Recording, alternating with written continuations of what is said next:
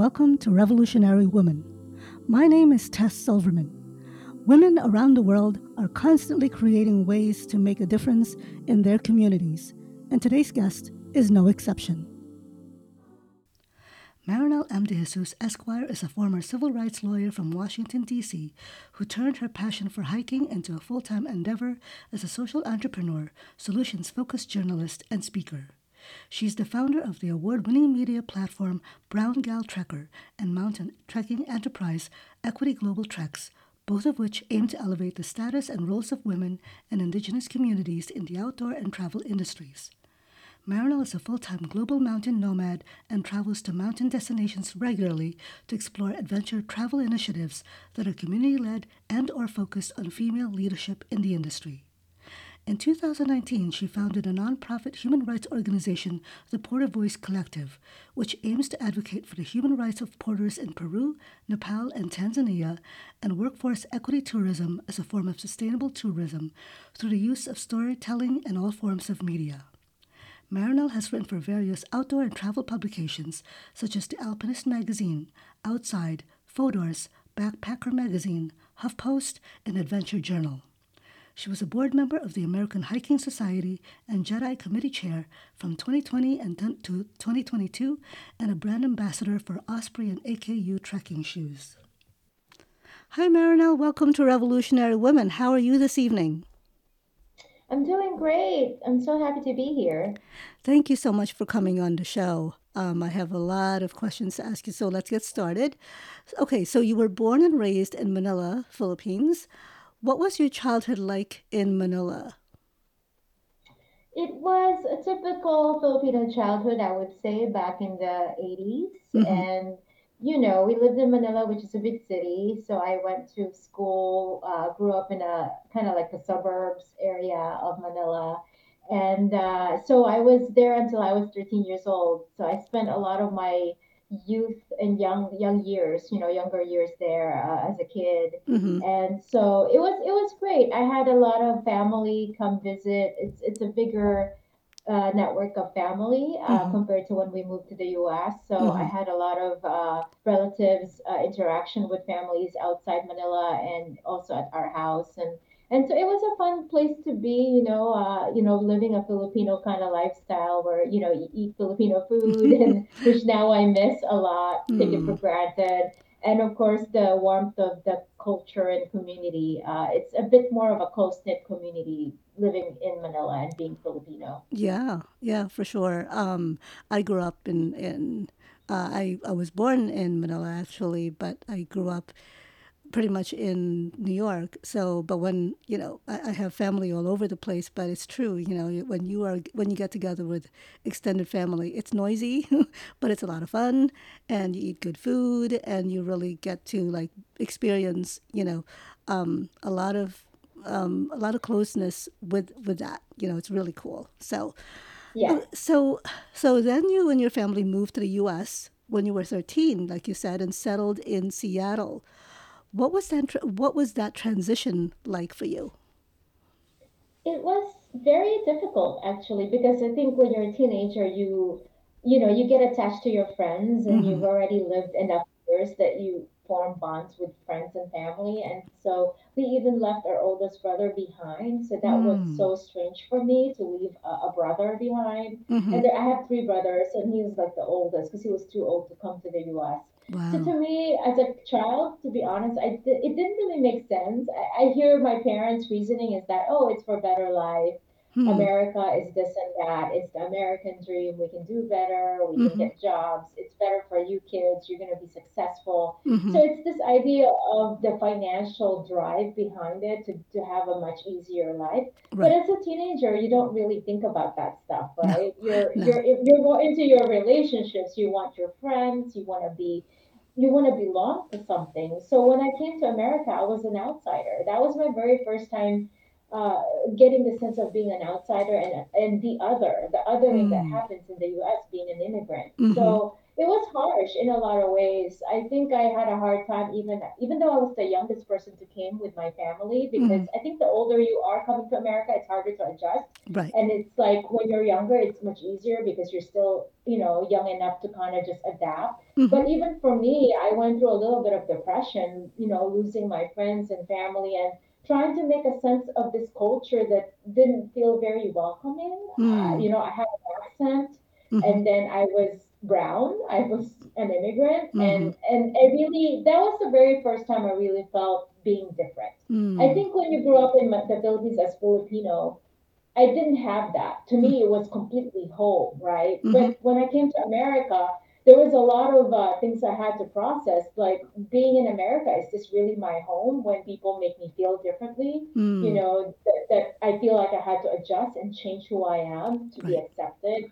Accepted. So to me, it was a big challenge for a very young mind who who doesn't have the tools yet to cope. Right. Yeah. So No, yeah. I, I can, I can uh, so understand that because I came here when I was 10.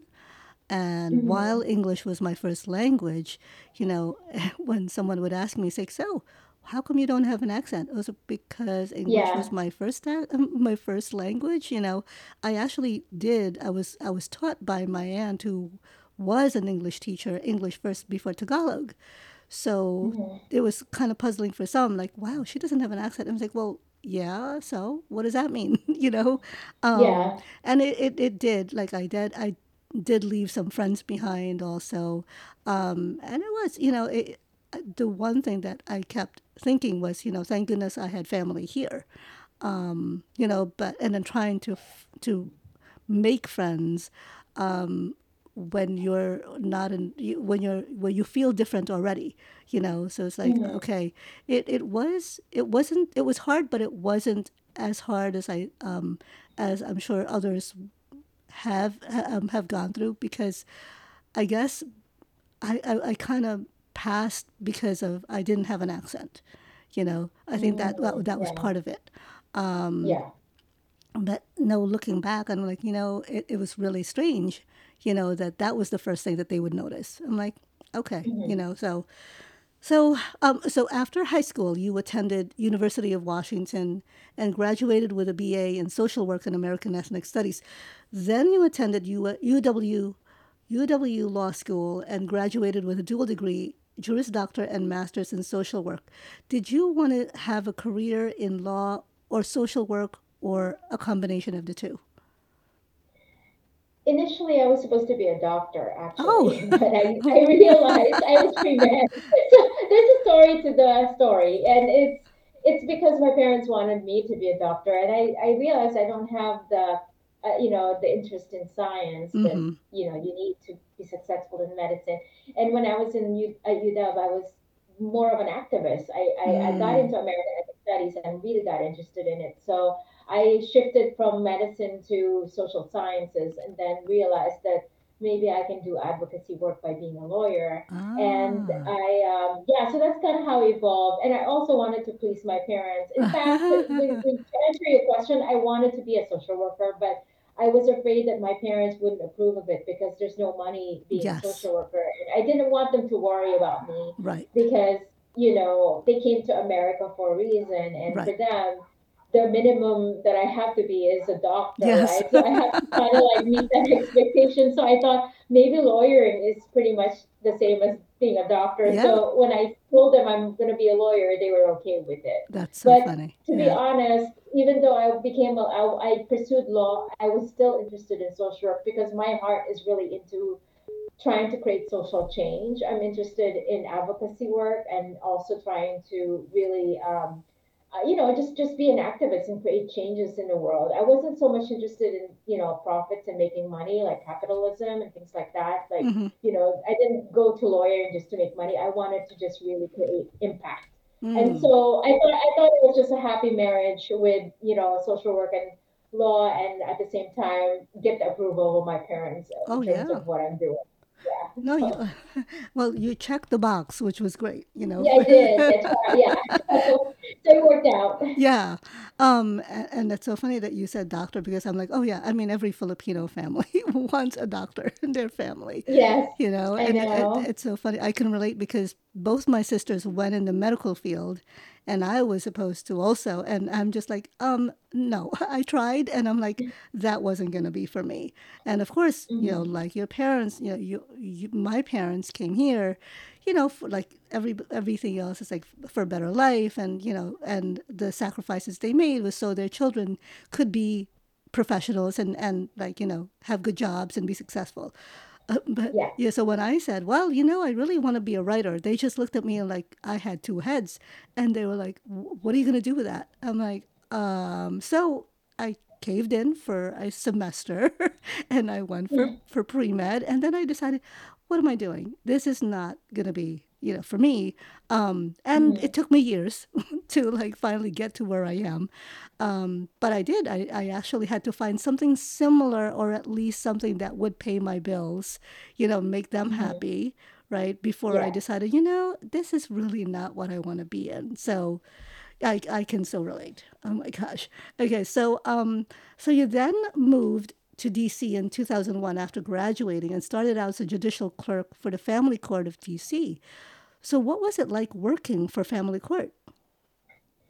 Well, as a judicial clerk, it was, I mean, law is a, a very uh, stressful profession to begin Mm, with. So, mm-hmm, whichever role you play, I thought it was, you know, being fresh from law school, obviously, you're, it's quite intimidating working for judges because mm-hmm, they're pretty high, pretty, pretty high up there in terms of position. And so to me, I, I kind of idolized them because they've been in the bench and in the law practice for a long time. Mm-hmm, so to actually be selected was very much a privilege and an honor. So uh, to me, I was just sort of, you know, trying, you know, I'm trying to prove myself my, my first year out of law school and trying mm-hmm, to impress people just because I know after the judicial clerkship, clerkship, I still have to get a job after that. So right. it's one of those things where after you get out of law school, you just really do the hard work and, and prove yourself. It's just, uh, you know, and then you have a lot of insecurity still being a young Mm, lawyer mm-hmm, and mm-hmm, yeah, but it was exciting, you know, it's fresh from law school, trying to find your way right. in in the career that you chose. Yeah. Um, and then, you know, it gets easier over time, luckily. Yeah, because from there you worked as a DC prosecutor for 15 Yes. What was that what what was that like and what did you like about it? And and the second part of the question is was there can you remember a case that made an impact on you as a prosecutor? Yeah, uh, the the life of a lawyer is uh, well, as a prosecutor, it's very intense. I would say. I I think it's probably one of those professions where, in the beginning, especially, you have to work a lot of hours because Mm, you're trying to learn your job, and it's mhm, a lot of things to learn.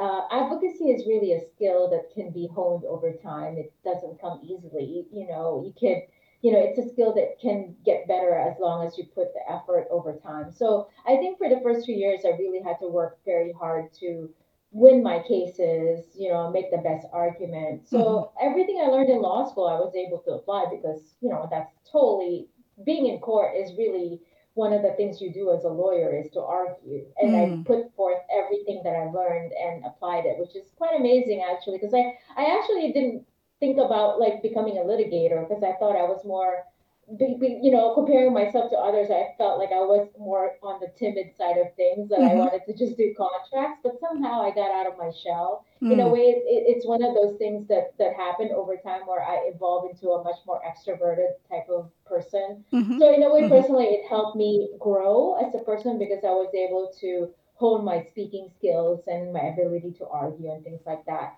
But the mm, profession itself, definitely, I worked in the family court and mental health section of the civil lit- litigation division, and uh, because of the, the the work I do is very much uh, touches on humanity because it deals with family law and it deals with social issues. mhm, You know, talk about um, the people that I served as a prosecutor. There were 99% African American families in mhm, Washington D.C. mhm, So race issue is a factor. Um, you know, uh, economy and the the the economic level of the people that I serve, it does matter. So mm, there were a lot of social issues within the system that I had to deal with as a prosecutor that I thought was always fascinating, mm. coming from a social work background. So I was able to actually use both, uh, you know, both backgrounds in my practice, the social work as well as the law combined wow. together. So it's a perfect union of my skills. Yeah. As to impact, I think I work a lot with kids, and so I pro- protected kids from abuse and neglect, and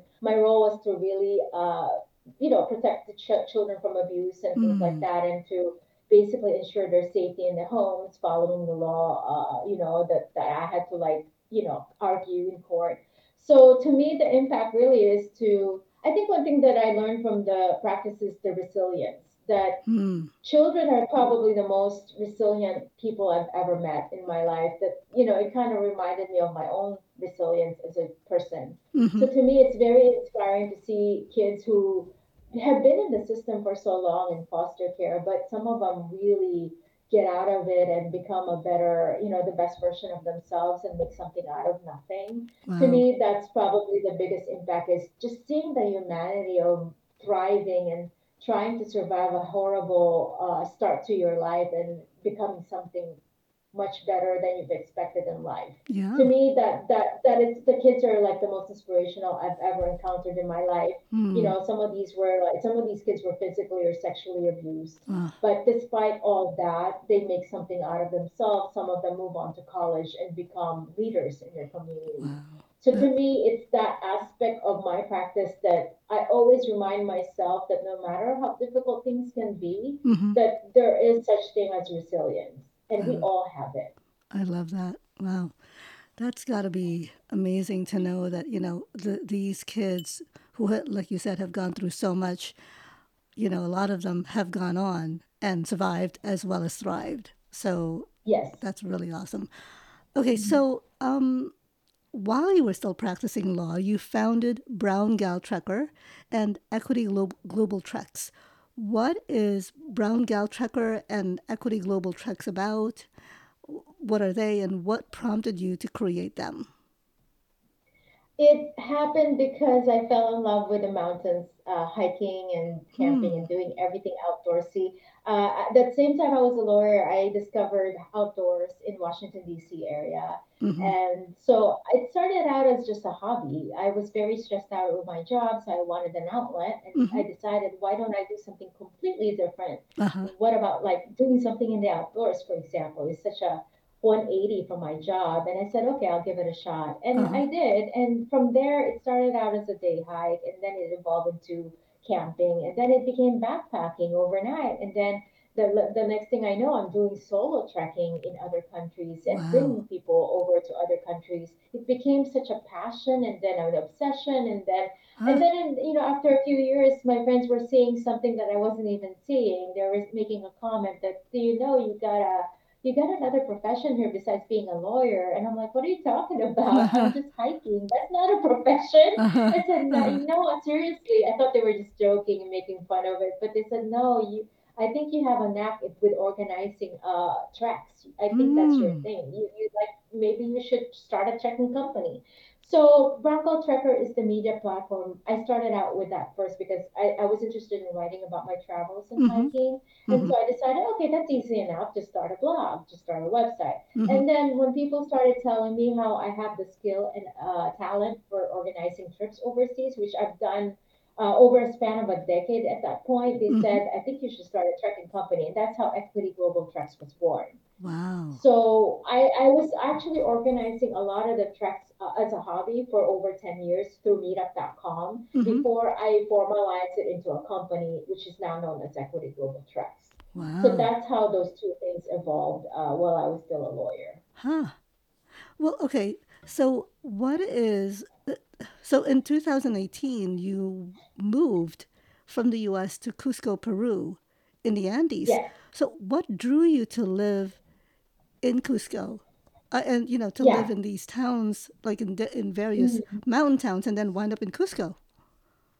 Well, so I was still uh, when I started the Brown Gal Trekker website and the Equity Global Treks company. I was still working as a lawyer, and in 2017, my mom passed away. Mm, So that's when I realized I- I'm not gonna waste any more time because I was actually telling myself I'm gonna quit after two years. You know, I'm gonna Mm, go for this full time with this company. But uh, when my mom passed away in 2017, I decided this is it. I'm leaving mm, my career. And the reason why is because there was this push for possibility of becoming a judge, and I wanted to avoid that because I, I know if I decide to say yes to that, that I will never ever leave the profession. right, So I knew there's a bit, uh, uh, it's a kind of a pivotal moment for me to make a decision. Plus, also when my mom passed away, there's something about mortality that just reminds you how precious life is and how short it is, and why even wait? You know, Mm, it's it's just you know it's just another couple years of earning some money to make mm-hmm, feel a bit more comfortable. But to be honest, it's like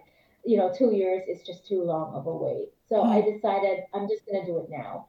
And so uh-huh. when I did that, I also realized that if I was to run a mountain trekking company, I want to make it as authentic as possible. I want to be on the ground. I want to be grassroots. I want to understand the treks that I'm marketing what they're about. Because one thing that I noticed in the industry is that there is a discrepancy on how we see tours.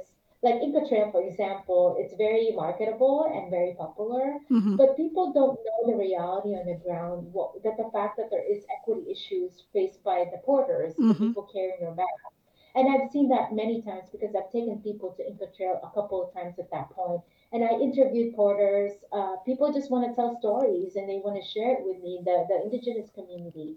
And then that's when I knew I had to do something about it because to me it's unacceptable to have an industry where, you know, on one hand you treat the you treat the clients and the paying customers as as kings and queens mm-hmm, like royalty and mm-hmm, on the other hand, the people carrying your bags are being are, are almost like a cheap labor, mm-hmm, and they're not being treated humanely and, and fairly. right. So I knew that narrative coming into the tourism industry even before I started my company, and it really bothered me because I come from a human rights standpoint. To me, mm-hmm, it's like colonialism all over again, and me having a colonized identity as Filipina, I just couldn't accept that. You know, mm-hmm, I'm not gonna, you know, run my trips that way. That's right. just to me to me it doesn't sit well because I'm Filipino. I understand how it feels to to to have someone come over and take over things and extract, you know, uh, your culture and your identity. Mm-hmm, So to me, I had to go back to that and, and really address it when I came into this uh, tourism industry. And I chose Cusco for that reason because Inca Trail is one of the best case studies for this issue, and alongside with Kilimanjaro and Nepal. mm, So I had three options. I, I, you know, I was gonna either, you know, I was it was either Cusco or Nepal or Kilimanjaro, and I ended up just choosing Peru as a start. So mm, there, that is the draw for me to to come to Cusco specifically, so I can be close to the Quechua community and really understand their culture, but also the struggles and the right. realities on the ground being a porter. Yeah. I mean, in 2019, that's when you founded the Porter Collective. Um, Yes, and so, did you have, prior to that, though, did you have any idea of how porters were being treated? And, and, yeah. okay, okay. Yeah, I, it, so it all started even before I was I started any any of my you know my enterprises like even before Brown Gal Trekker was born. So uh, I think I, I basically knew about it just because I took people to Nepal and Peru and Tanzania as a Mm-hmm, hobby.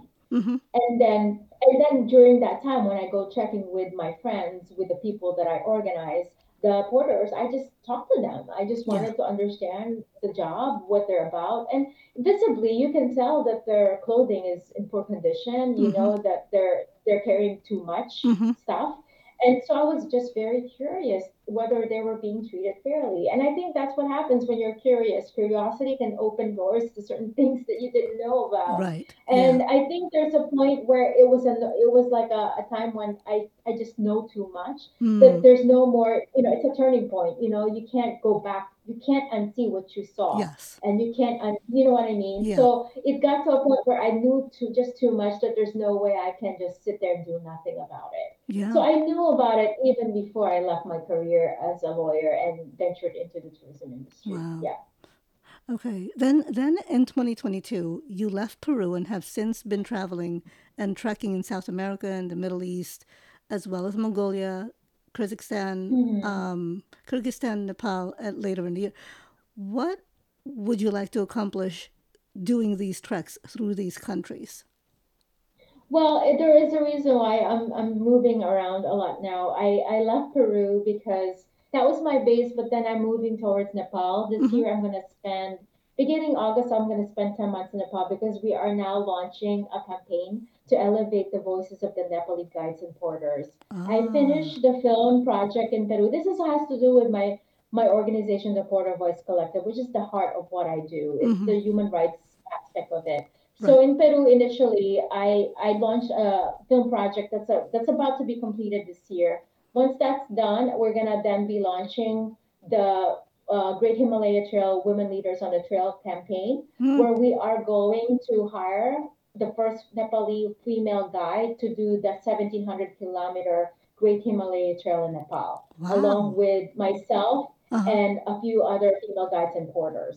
So we're raising money and we're going to open the campaign to everyone who wants to support female guides in the industry. So the money that you're going to give to this campaign will create jobs for them, Oh, literally. awesome. Because because we want to promote women in the industry, tell the world that they exist. Right. Somehow people still don't think that women are working in the tourism and the trekking industry in Nepal. They exist, but they're not being hired because men are getting the jobs. And Ah, that's based on our research on the ground. So we want to elevate their role. yeah. We want to educate the consumers to tell them if you're going to go to Nepal, make sure you deliberately ask for female guides because they are there and they're they're forgotten. You know, Yeah. that people forget that, that there are women because we're and, and the reason why this is a problem for them not getting jobs is because men are getting the jobs because there's a preference for them versus the females because it's a patriarchal society Yep. for one. Yep. tour operators are led by men, so Mm-hmm. they're gonna hire men. And Right. from their view, they think it's cheaper and safer to just have men on the trail which to Ah. me it's unacceptable. We should open those doors to women too if they want to be guides, if Oh, they want to work in the mountains, and because there's money, there's Right. money involved in in in tourism, right? Yeah. So why Mm-hmm. why just open it up to men when females can also make money for their Right. Oh my gosh, yeah. I know, because I was going to ask you, it's like, how how are they? I mean, how are they not being highlighted? Yeah, and I didn't even know that there, like you said, I didn't know that there were women track guides. Yeah. You know, and So so like, exactly. Yeah. because they're, hmm they're not highlighted, they're they're they're again invisible, just like with so many industries. you know, it's like Yes. you don't Exactly. realize that, yeah, Yeah. and then. Exactly. Yeah. because we are so conditioned, right? Like a lot of us are so conditioned. It's like, well, you know, you have to, you It's a have to be job, strong. right? It's a male job. It's a, Yeah. you know, it's like hmm you're It's if you're a a woman, you're job. not It's that strong. And I'm like, exactly, what? exactly. what? Wait a So we second. wanna we we wanna put it on the consciousness of folks that, that you know, like when you go to Nepal, don't expect to be to always have a male guide. In fact, ask for a female guide because when Mm-hmm. you make a demand like that, you're opening the doors for women to be hired. Yeah, yeah, for sure. Yeah. Wow. hmm Okay, so I I actually went on your site and I saw one of your videos titled "I'm Moldir, We Are Nomads: A True Story of, a, of an Oh um yes, an yeah. all-women migration in um, Altai." That was an hmm incredible video. I mean, what was the story behind that film, and is that campaign still going or not? Well, actually, that campaign is that video actually came out because of a migration trip that I was gonna do in 2020, but I get strand I got stranded in Mongolia, it said, Oh, for okay. 294 days due to the pandemic. The idea came about of filming the women nomads leading the migration because it was a trip that I was hosting for for uh, females from the U.S., like uh, my Ah, clients in the U.S. It's an all women led migration. But the awesome. pandemic happened, so I got stopped. My clients never came Oh, and so I geez. ended up doing that film anyway. But the Right. whole story is about female leadership among the Kazakh women nomads, I love which that. I also wanted to highlight Yeah. because yet yet again, when we talk about nomadic migration, people think it's led by men all the time. Yeah. Yep. And if you watch the film, it tells you that historically women were leaders of the migration. Hmm. We've forgotten it, Mm-hmm. right? So Mm-hmm. I think that's yet again, I'm trying to highlight something that's invisible to make it visible to everyone. I love that. Um, I love that. yeah, so again, you know, it's similar to the Nepal uh, project. It's all about women trying to tell the world that we're here, we Mm-hmm. are leaders, Mm-hmm. and you should celebrate women for what they are, which which are you know they're leaders, like just like men in Yeah. in any field, right? Right. So that's how it came about. The campaign is not well. We did have a campaign where we actually started the Kuzbegi English and Nomadic Culture Camp. It's a women-led campaign, which is the 30 days. It came from that film. Actually, it Oh. was inspired by that film. So if you go to my website, I now we now offer the 30 day cultural immersion with the Eagle Hunters, where you Mm-hmm. teach English to the kids and live with the nomads for 30 days. Yeah, I saw that. And it's a it's a completely community led initiative that won the tourism competition in 2021, hosted by United Nations, World Tourism Organization, ITB Berlin, and all these other major organizations of tourism. That's amazing. So that's the birth. That's that's what came out of it was a, a 30 day initiative, uh, which elevates women as well because Yeah. it's founded by women. Right. Yeah, myself, myself, and uh, Bakit Gul Altai, who's part of the eagle hunting community. Yeah. Wow. Oh my gosh. I, I saw that nomadic camp, um, English uh, camp, and then I thought that was incredible. Uh, Wow. Um, okay, Marinel. So, as a woman traveling by yourself, do you ever feel unsafe going going on these treks to these countries?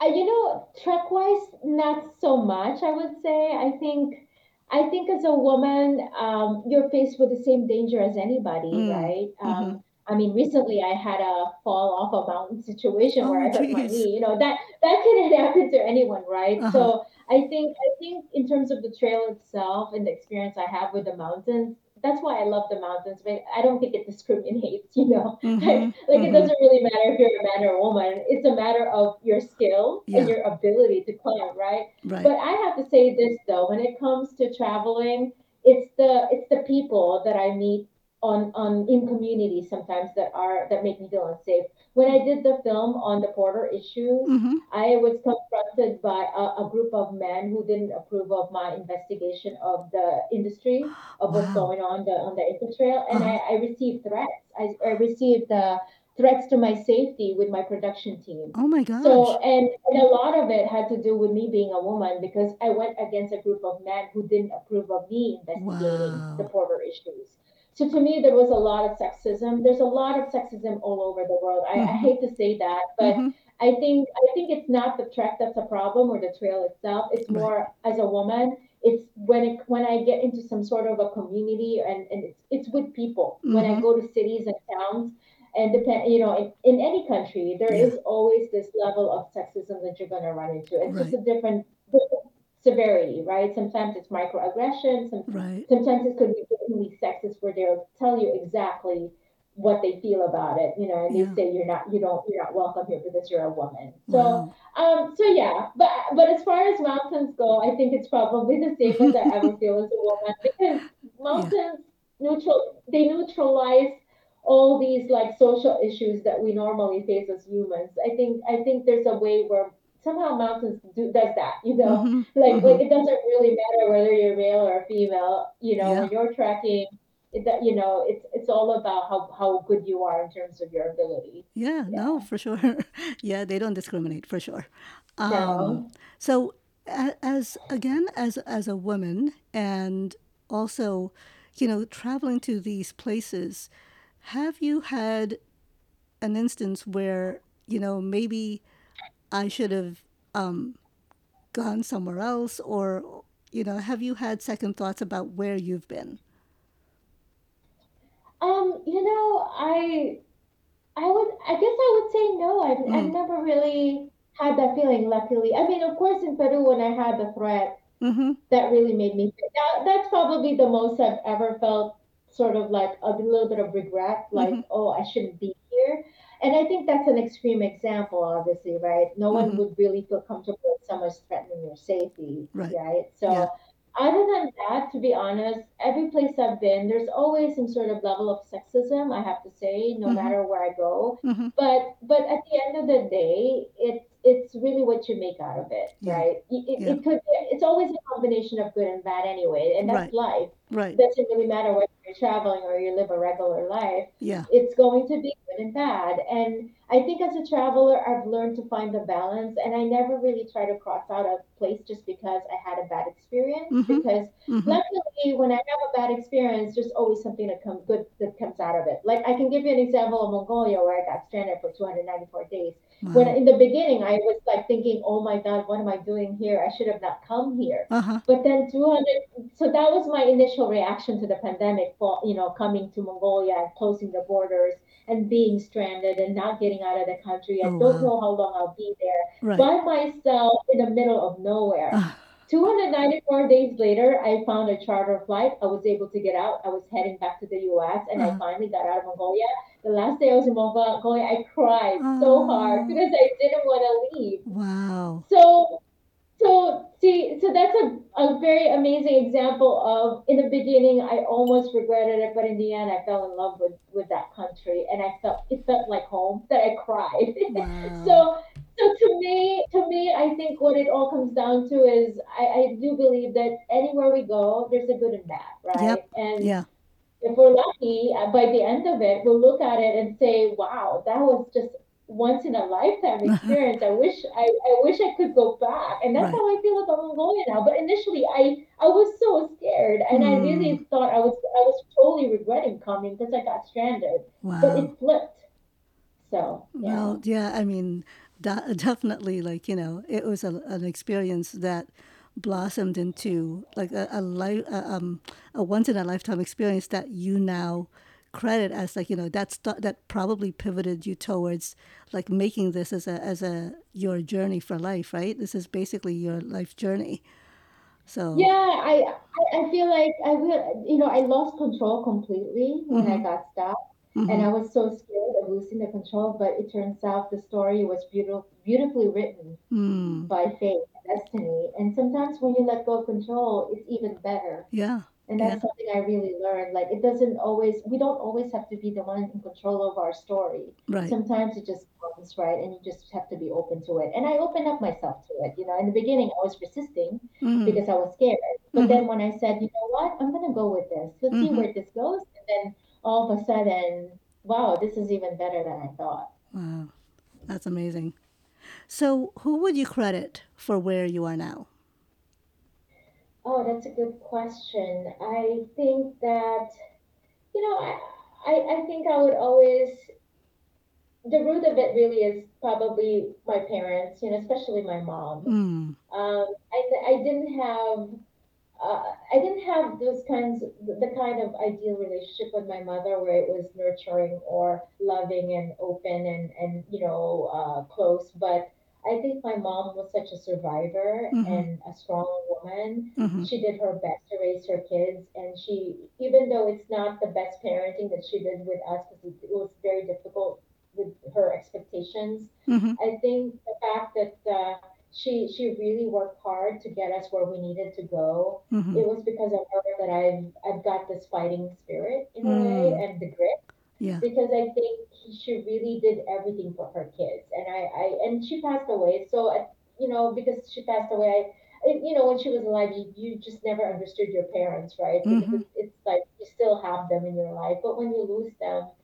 then there's a aha moment and mm, you realize that you know no matter how you know how much how many flaws they have as a parent you see the root of it that, that right. it came from somewhere good. And even though she was so imperfect in many ways she definitely loved us. And i Mm, think i think that's where it's coming from is the fact that she really dedicated her life to her kids and and and she'll do anything for them. So i think in a way that's how i came to be with the purpose that i have Mm-hmm, is that if i believe in it if i do love it mm-hmm.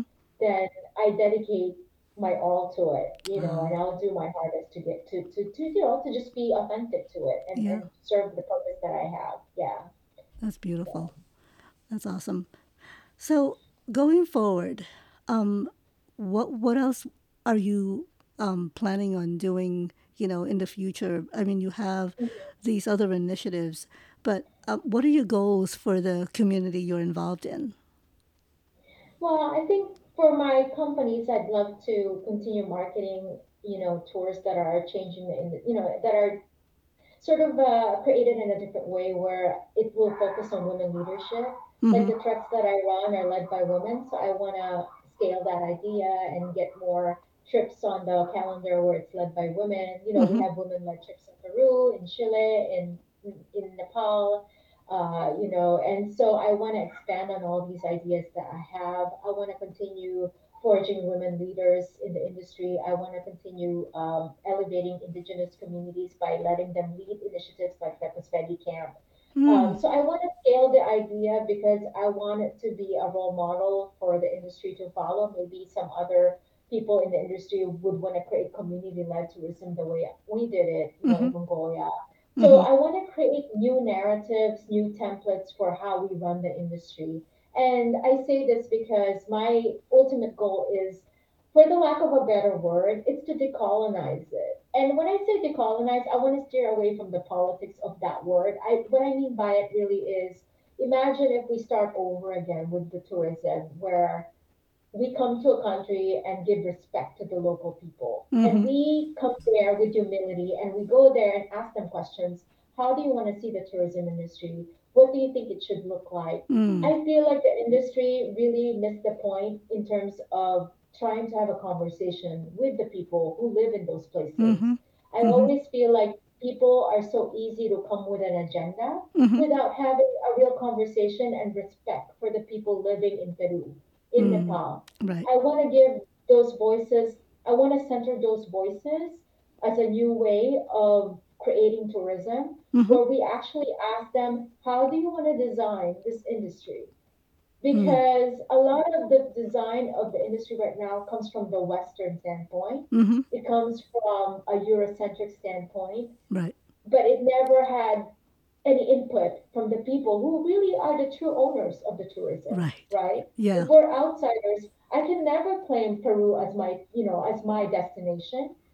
It's not even my country. Mm-hmm. So I think if anything, I would love to create new ways of running initiatives in the industry, new ways of operating, a new system where it's decolonized, meaning giving those voices back and, and the Mm, power and the leadership to the people who should who should have them, right. right? Yeah. And re- redefine our roles as outsiders in this industry in a in a more equitable way Mm, because the reality is a lot of the profits and benefits still uh, you know come to those who are from the outside mm-hmm. it, it you know the people who actually live in these countries they hardly really benefit and Yeah. so we need to create balance somehow we need to shift that balance somehow so that we have a healthy and sustainable industry I so that's really what I hope for. And so I do that through designing my trips in that kind of way where I have input from the local people. Mm-hmm. I design my social initiatives like the campaign in Nepal as a way to educate the consumers.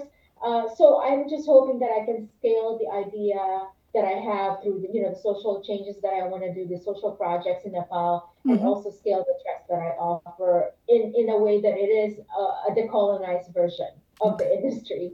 No. So. Well, that's amazing.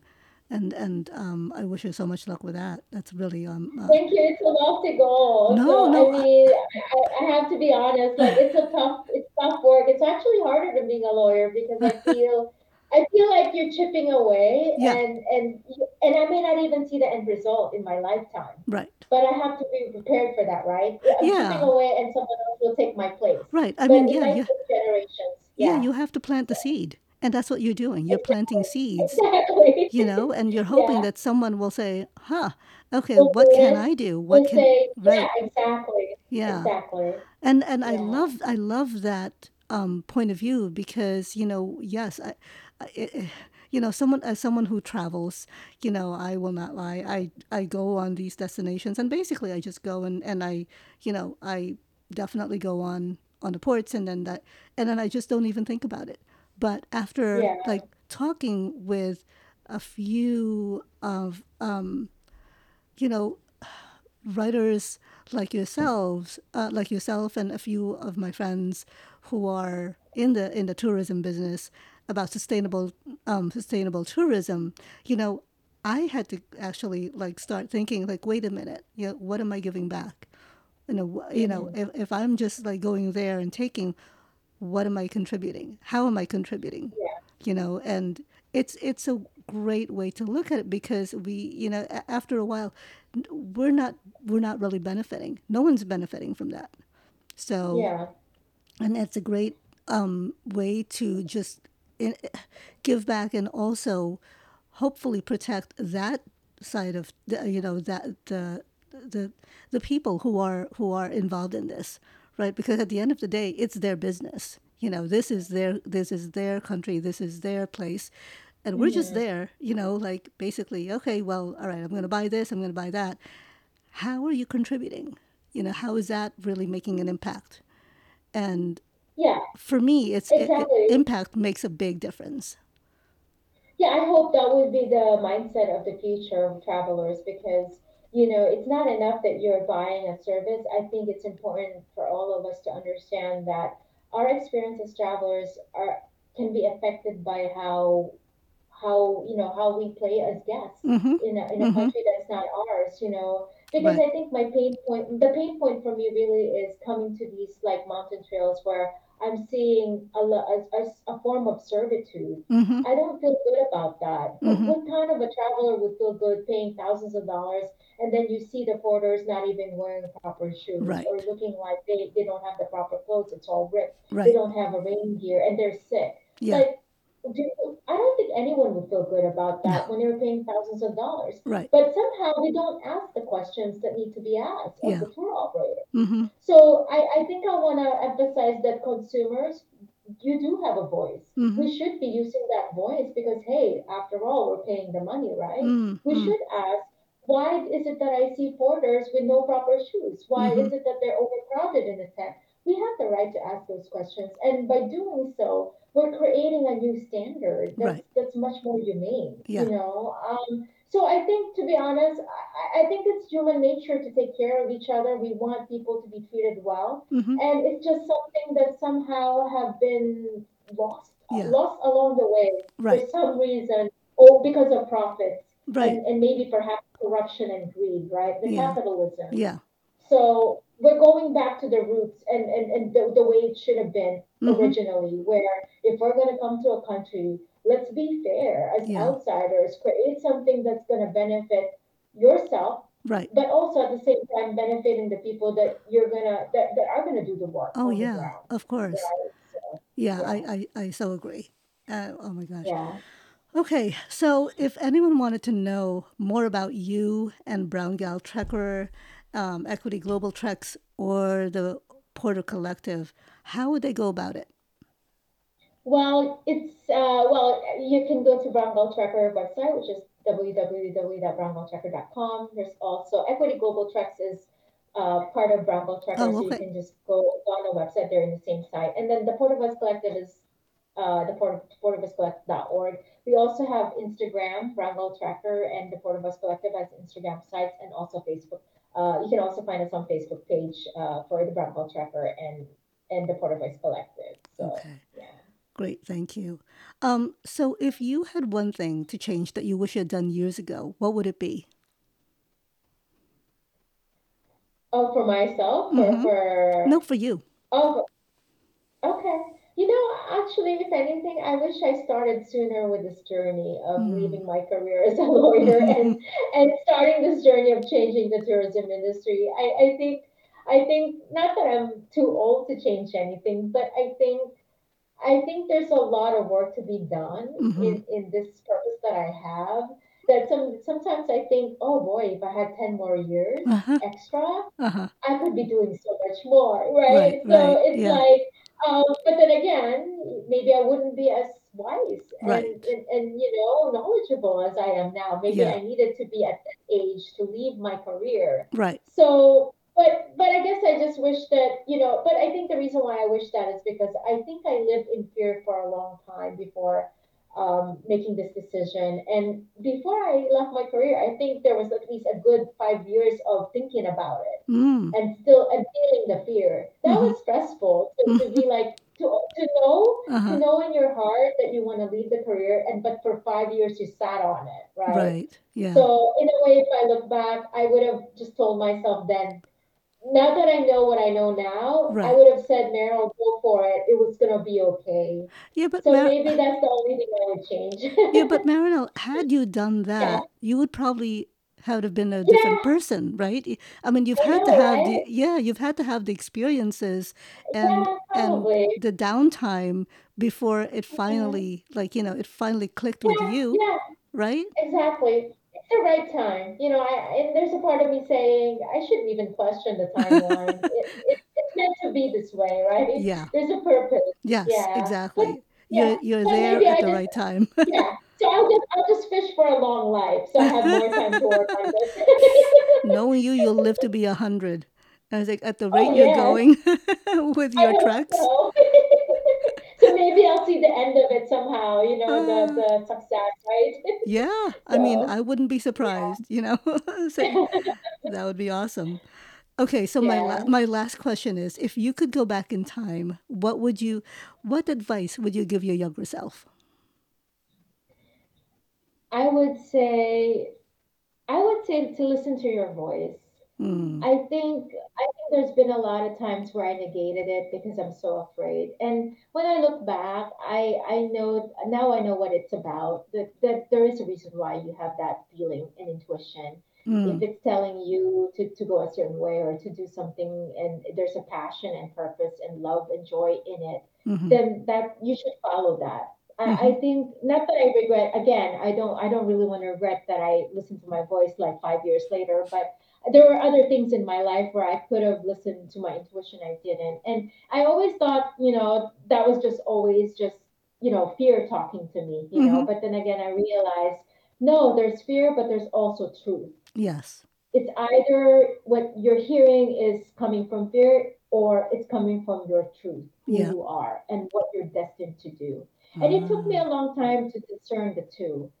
Uh, you know, being a lawyer, sometimes I think it was dictated by fear and my parents or Mm-hmm. society. Mm-hmm. But then being a global mountain nomad, Mm. that's my truth. Hmm. I love And that. Wow. and that's how I came to understand what the voice was about. Ah, that's amazing. Yeah. Well, Yeah. Marinel, oh my gosh, thank you so much. I'm so honored Oh, that you you came for on my show. Oh my gosh. Thank you so much for spending this time with me. I know it's late by you, like- but um, I, I really appreciate you saying yes and and you know telling us about your your telling us about your life and your work. And I am so excited for you for what's going on next. And you know, I I saw a little bit about your po um you a, a little bit of on the video that you posted on about on ITB Berlin, Oh yeah. and it's Uh-huh. it's really awesome. You know the way you talked about allyship and, and it's so important. So I, I wish you so much luck and, and kudos to you for all of these initiatives that you're that you're going forward with because it's so needed and you know it's it's definitely time to not to consider not just us as consumers but also to consider the people who are being affected Yeah. by us you know so Yeah. thank you for that Well, thank you, Tess, for this platform. I think it's great that you have uh, a platform to share uh, Well, these ideas and experiences because we, we, we can't have enough of them, you know, with, with being able to elevate certain voices. So I appreciate it. oh you are so welcome okay well with that have a great night and i will talk with you soon okay have a good night You too. That's our show for today. I've posted more information about Marinel M. De Jesus on RevWoman.com. Thank you for listening, and I hope you'll tune in every Thursday for another episode of Revolutionary Woman. You can listen to Revolutionary Woman on Apple, Spotify, Stitcher, or wherever you get your podcast. Just a little note I've launched a Patreon account to support the show. All proceeds will go to producing and editing the episodes to give my poor husband a break for being my personal IT and production department. He wrote this. The address is patreon.com slash revwoman.